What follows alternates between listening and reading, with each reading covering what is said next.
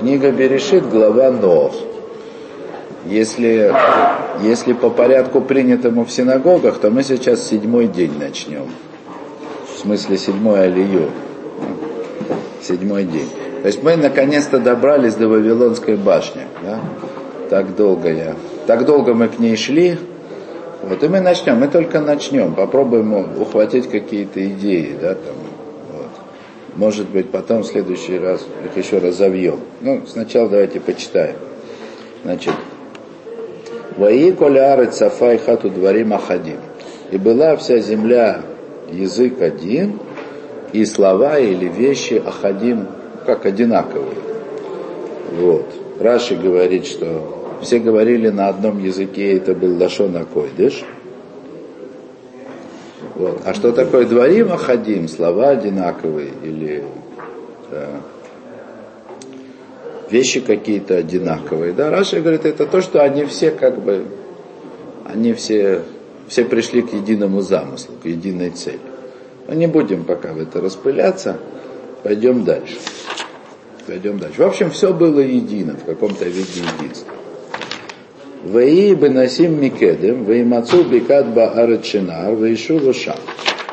Значит, и было в их пути то ли Микедом, то ли это место так называется, то ли с востока они двигались, да? и нашли они Бека, долину, по-простому долину, хотя Ибн Эзра говорит, это может означать просто равнину. В принципе, Бека это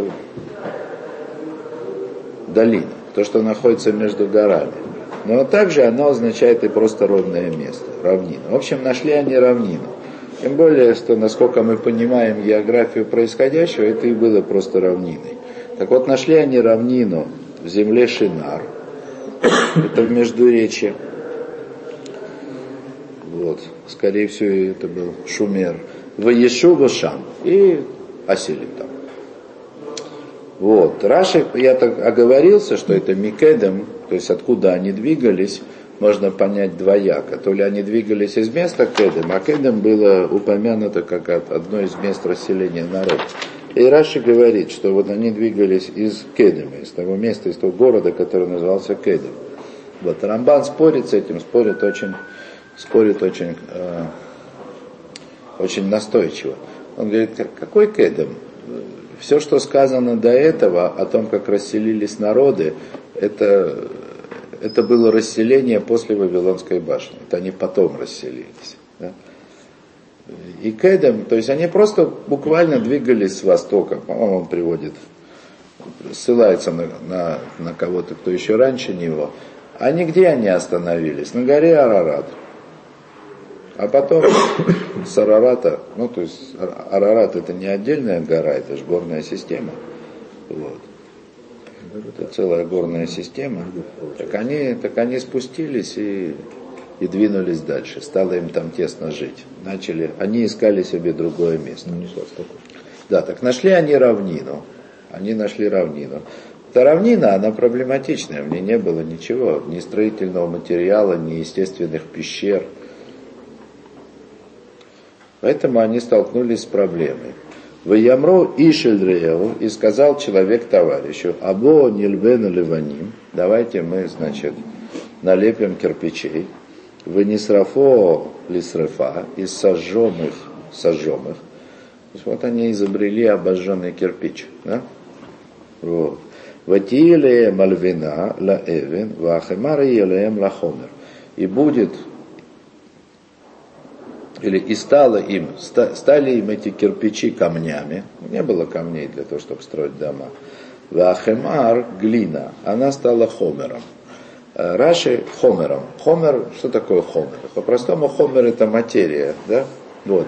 Но Раши говорит, хомер в смысле э, э, как замазка, да, то есть это, то есть они использовали кирпичи, обожженные как камни, а еще не обожженную глину они использовали как цемент для того, чтобы эти кирпичи, которые вместо камней, между собой соединять. То есть пока, пока все это выглядит чисто таким бытоописанием, да?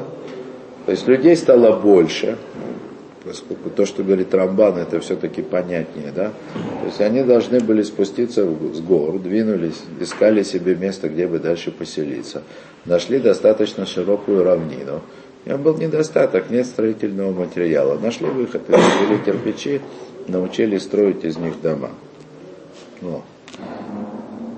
И дальше. Воюем Раава Невнеляну Иру Мигдаль.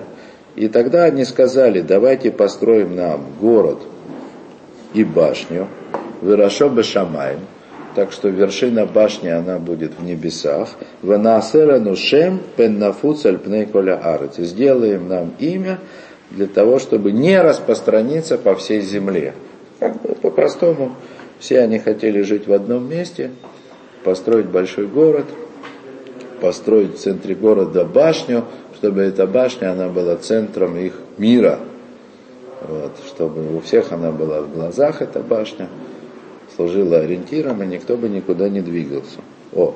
И дальше, дальше мы читать не будем, только скажем. А после этого вдруг написано «Ваирет Ашем Лерот и Таир, в это Мигдаль». Э, и спустился Всевышний посмотреть на город и посмотреть на башню, которую построили люди. Ну, в общем, дальше потом все разрушил. То есть э, речь идет о большом грехе. О большом грехе, который сравним с грехом поколения потопа. То есть опять как бы люди начали что-то делать, что-то совершенно неправильно. Так что Всевышний их судил, вынужден был вмешаться и устроил мировую катастрофу, не такую ужасную, как потоп, да? но э, мы до сих пор пожинаем плоды этой катастрофы. Войны, да, войны, все время, все время происходят войны. Войны. Люди не могут между собой договориться, люди не понимают друг друга. Все друг друга, все вроде бы стремятся как бы, все к добру, все к хорошему, все за правду, да? Вот. И тем не менее, это не приводит ни к миру, к единению. То есть не, никто не принес в этом мире человеку столько зла, сколько сам человек как бы, приносит друг другу. Так что тут происходит? Что тут такое происходит?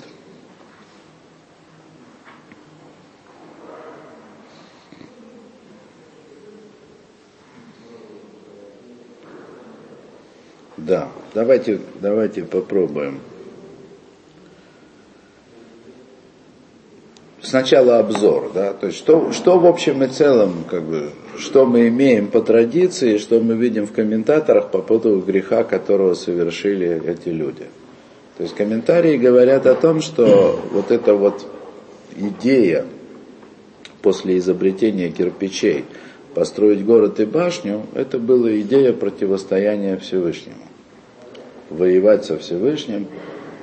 Ну, Мидраши говорят, и комментаторы потом их приводят, то есть они хотели построить башню до неба, подняться на небо, воевать там со Всевышним, право на небесах, поломать что-то на небесах, сделать что-то такое, как бы, чтобы не повторился потоп, всякого рода, всякого рода, да, подпереть небосвод, чтобы он не обрушился, как он обрушился во время потопа. То есть очень много разных вариантов, которые говорят о том, что вот, вот этот замысел поколения Вавилонской башни, он был замыслом противостояния Всевышнего и как бы замыслом войны с ним, и как бы отделение да, всего того, что происходит на земле от Всевышнего, так чтобы Всевышний, Всевышний, он уже не мог в этот процесс вмешаться. Вот. Рабейн Пхай дает тут несколько уровней комментариев по-простому, по традиции, согласно разуму, согласно соду. Рамбан намекает. Рамбан тут делает намеки. Да? Рамбан делает намеки, причем такие, э, намекает на грех Адама, э, говорит, что вот смотри, чем отличается грех поколения Вавилонской башни от поколения потопа. Вавилонское поколение потопа, оно что оно сделало? Оно землю уничтожило. А эти, а эти, они хотели воевать с небесами, хотели э, Сейчас скажу, как же это выражение звучит. Лекацеса натиет, отсекать насаждение. Ну или как одна из интерпретаций этого, отрывать плоды от дерева.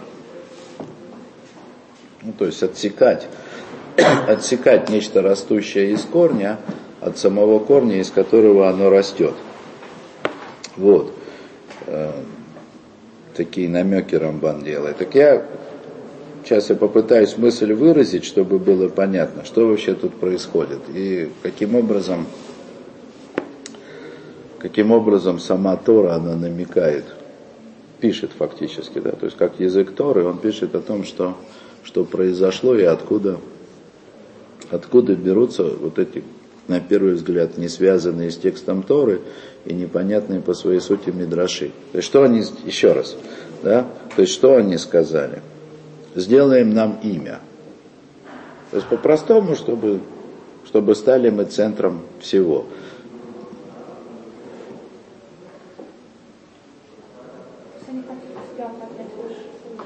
Ну да, это понятно, как бы, то, что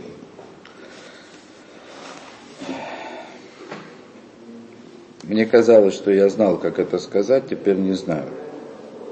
На что это имя намекает здесь? На Аселя Нушем, сделаем нам имя. Это э, намекает нам на то, как мы называем имя Всевышнего, Ашем.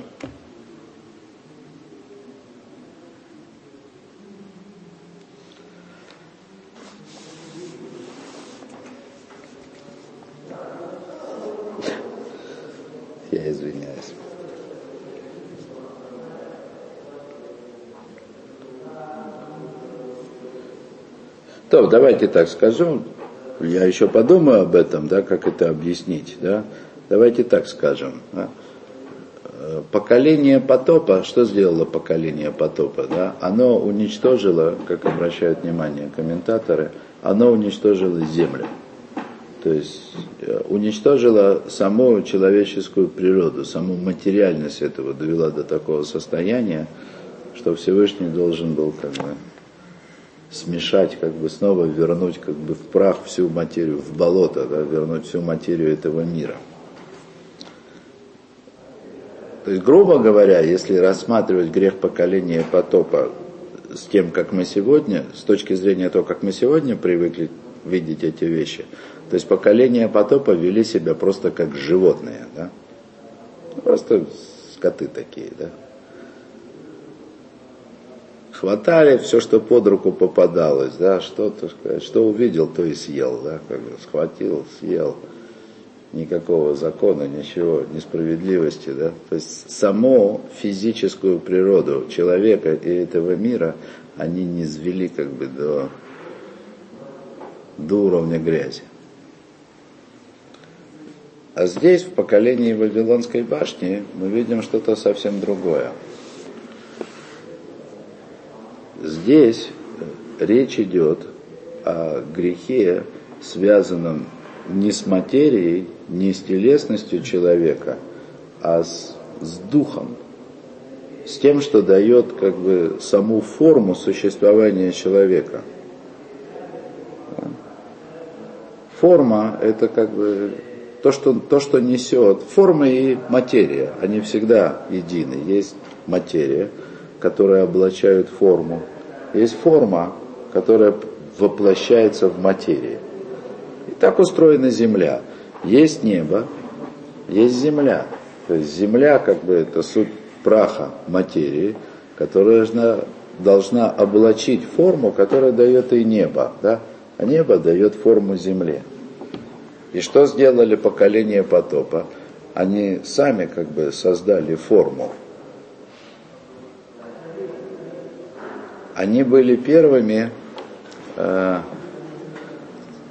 по-настоящему творческими людьми на земле. Даже их изобретение кирпича на это намекает. Сказали, пусть кирпичи, кирпичи, которые мы сделаем, они станут для нас камнями, да? а глина будет не замазкой написано, а материей. То есть они взяли исходную материю, которая была глина, исходную материю, и начали придавать ей форму, такую форму, которая заблагорассудится. Ну, как бы то, что посчитали нужным, нашли. Вот. И, и то же самое, то есть то, то, таким же образом, то есть они сделали кирпичи, из кирпичей построили дома, из домов построили город, ну, организовали город. Да. Посреди города в центре, так сказать, построили единую башню. Они были едины, у них был дух единения, у них была идея. То есть это идея, которую называют, которую называют комментаторы э, идолопоклонством. То же самое. На Асела Нушем, то есть делаем нам имя, то есть это все ссылается к идолопоклонству. Да? Почему это идолопоклонство? Неважно, неважно, э, какие именно поклонения у них были и в чем они выражались. Но сама идея на Асела Нушем, то есть сделаем нам имя, нечто объединяющее, нечто соединяющее нас воедино, помимо имени Всевышнего, это уже идолопоклонство. Это уже идолопоклонство. То есть это были люди, движимые идеологией. И я сейчас скажу даже не важно какой. Любая идеология, какую ни возьми, насколько явно, неважно, насколько явно проявляется ошибочность любой идеологии, которая в этом мире существует, все равно идеология это то, что должно людей объединять. Это же понятно. Никто, никто не высказывает никогда никакой идеологии, если он не пытается под эту идеологию завербовать себе сторонников. Вот. Только что, мы живем в мире после греха Вавилонской башни, когда у нас какая идеология не появись, у нее всегда есть оппонирующееся множество идеологий. А в поколении Вавилонской башни не было, не было множества идеологий. Была одна простая. Одна была простая идеология. Очень простая. Просто единство. Идеологии идеологии. Они просто хотели быть вместе. Они видели в этом э, правильную форму существования человека в этом мире. Мы должны быть единым человечеством, всем вместе. Одна башня, один город, одно человечество. И еще раз я повторю, что я хочу сказать. Неважно, какая у этого была идолопоклонческая или еще какая-нибудь платформа.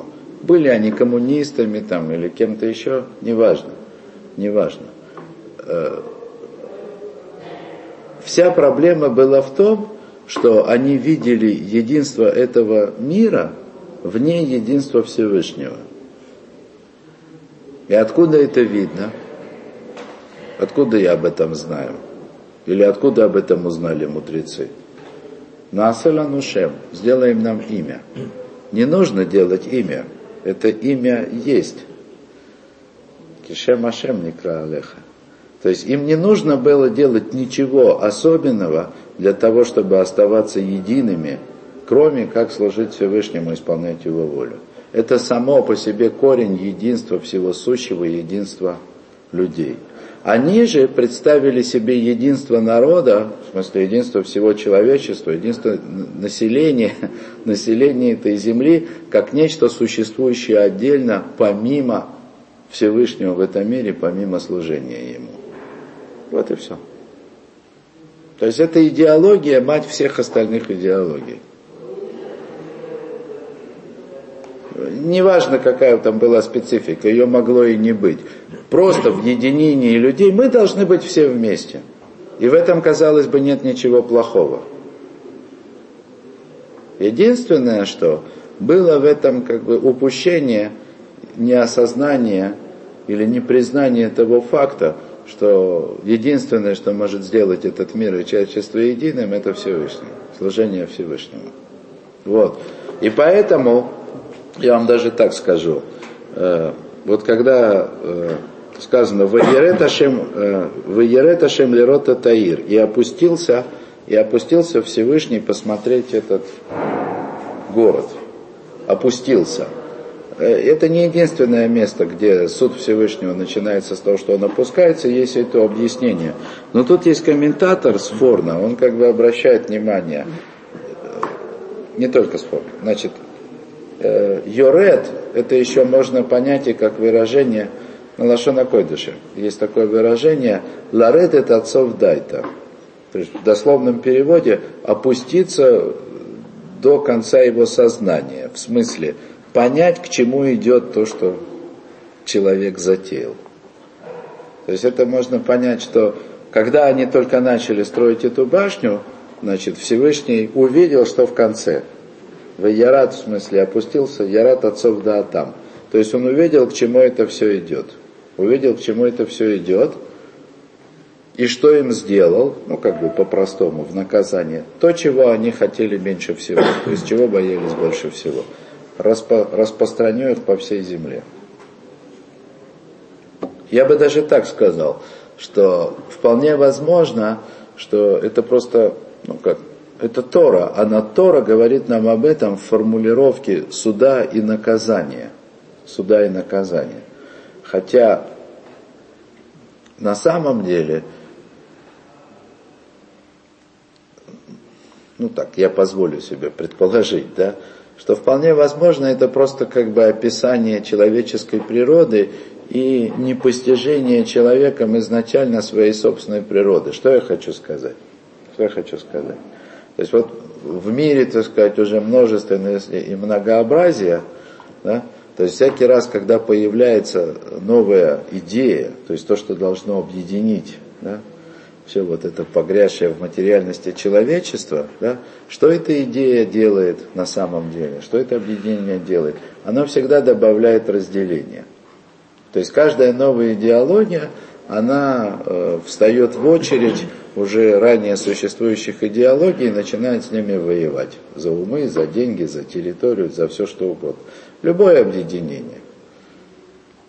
То есть как только появится кто-то, кто скажет, я сейчас объединю всех да, под знаком моей религии, моей идеи, да, это значит появляется еще один интересант, появляется, появляется еще один Э, как бы, субъект, так сказать, вот этой войне всех против всех. А как быть с Муша? О, так вот в этом-то вся и разница. В этом вся, то есть Машех-то он и придет объединять не потому, что он Машех, потому что идеология или что-то такое, да, а единственный способ объединения человечества, то, что сказал, это единство Всевышнего, раскрытие единства Всевышнего. Только через единство Всевышнего, через служение Ему, то есть человечество становится единым. Оно должно быть единым, но это не единство на какой-то, не дай бог, там какой угодно платформе, не единство как единство ради единства, несмотря на то, что оно кажется удобным. Вы поняли? Да? Вот мы сейчас живем в мире. Да? Это мир глобализации, то есть в нем есть масса людей, которые считают правильно сделать единый мир. Правильно? Неважно, на платформе коммунизма, капитализма, Ефремов там писал про туманность Андромеды, про единое человечество, эти американские фантасты там писали по-другому. Все хотят единства. Причем, посмотрите, как, как мысли людей далеко уходят. Они хотят не только единства Земли, человечества, они хотят единства Вселенной. Ну, то есть, все как бы облететь, захватить и все. Да? И никто как бы не задается себе вопросом, что это единство должно быть... То есть это единство, оно как бы, оно с точки зрения человека, оно цельно, ценно само по себе. Само по себе ценно. Объединенные нации организовали, потому что большинство людей, они понимают, что когда мы едины, нам намного легче, нам лучше. Мы можем не воевать, можем кооперироваться, можем в космос полететь. В общем, это очень выгодное дело. И здесь есть идеологическая проблема. Идеологическая проблема, она в том, что все, и даже единство всего человечества не имеет никакого смысла без служения Всевышнего наоборот, да, по сути, так сказать, попытки выстроить на любой идеологии единство, не включающее в себя единство Всевышнего, это уже идолопоклонство. Это с одной стороны. А с другой стороны, а с другой стороны, оказывается, это еще и невозможно, потому что невозможно объединить. То есть все время, пока человек не служит Всевышнему, пока он в той или иной степени он раб своего дурного начала, ну или по Фрейду, да, то есть раб своей человеческой природы, там, животной природы, которая в нем неизбежно присутствует, никакие как бы выгоды, да, они не заставят и не помогут объединиться всем вместе. То есть это вот, собственно, идея Вавилонской башни в двух словах. Давайте на этом остановимся.